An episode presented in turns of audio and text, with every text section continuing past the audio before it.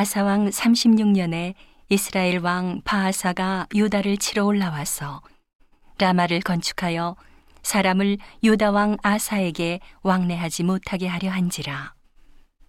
아사가 여호와의 전 곡간과 왕궁 곡간의 은금을 취하여 다메섹에 거한 아람 왕 베나다색에 보내며 가로되 내 부친과 당신의 부친 사이에와 같이 나와 당신 사이에 약조하자.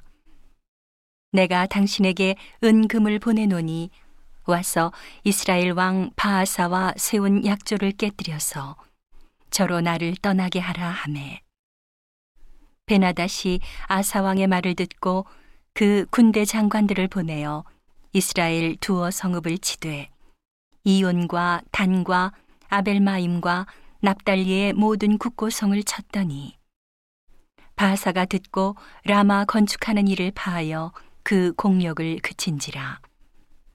아사왕이 온 유다 무리를 거느리고 바사가 라마를 건축하던 돌과 제목을 수운하여다가 게바와 미스바를 건축하였더라.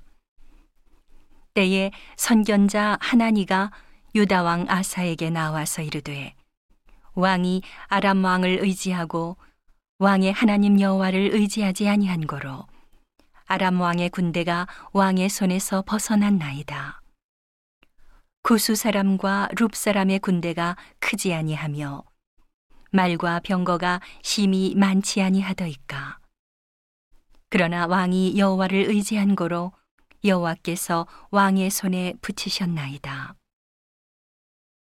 여호와의 눈은 온 땅을 두루 감찰하사 전심으로 자기의 행하는 자를 위하여 능력을 베푸시나니 이 일은 왕이 망령되이 행하였은즉 이후부터는 왕에게 전쟁이 있으리이다 하매 아사가 노하여 선견자를 옥에 가두었으니 이는 그 말에 크게 노하였음이며 그때에 아사가 또 몇 백성을 학대하였더라.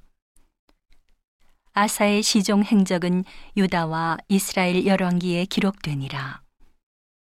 아사가 왕이 된 지 39년에 그 발이 병들어 심히 중하나 병이 있을 때에 저가 여호와께 구하지 아니하고 의원들에게 구하였더라. 아사가 위에 있은 지 41년에 죽어 그 열조와 함께 잠에 다윗성에 자기를 위하여 파두었던 묘실에 무리가 장사하되 그 시체를 법대로 만든 각양 향재료를 가득히 채운 상에 두고 또 위하여 많이 분양하였더라.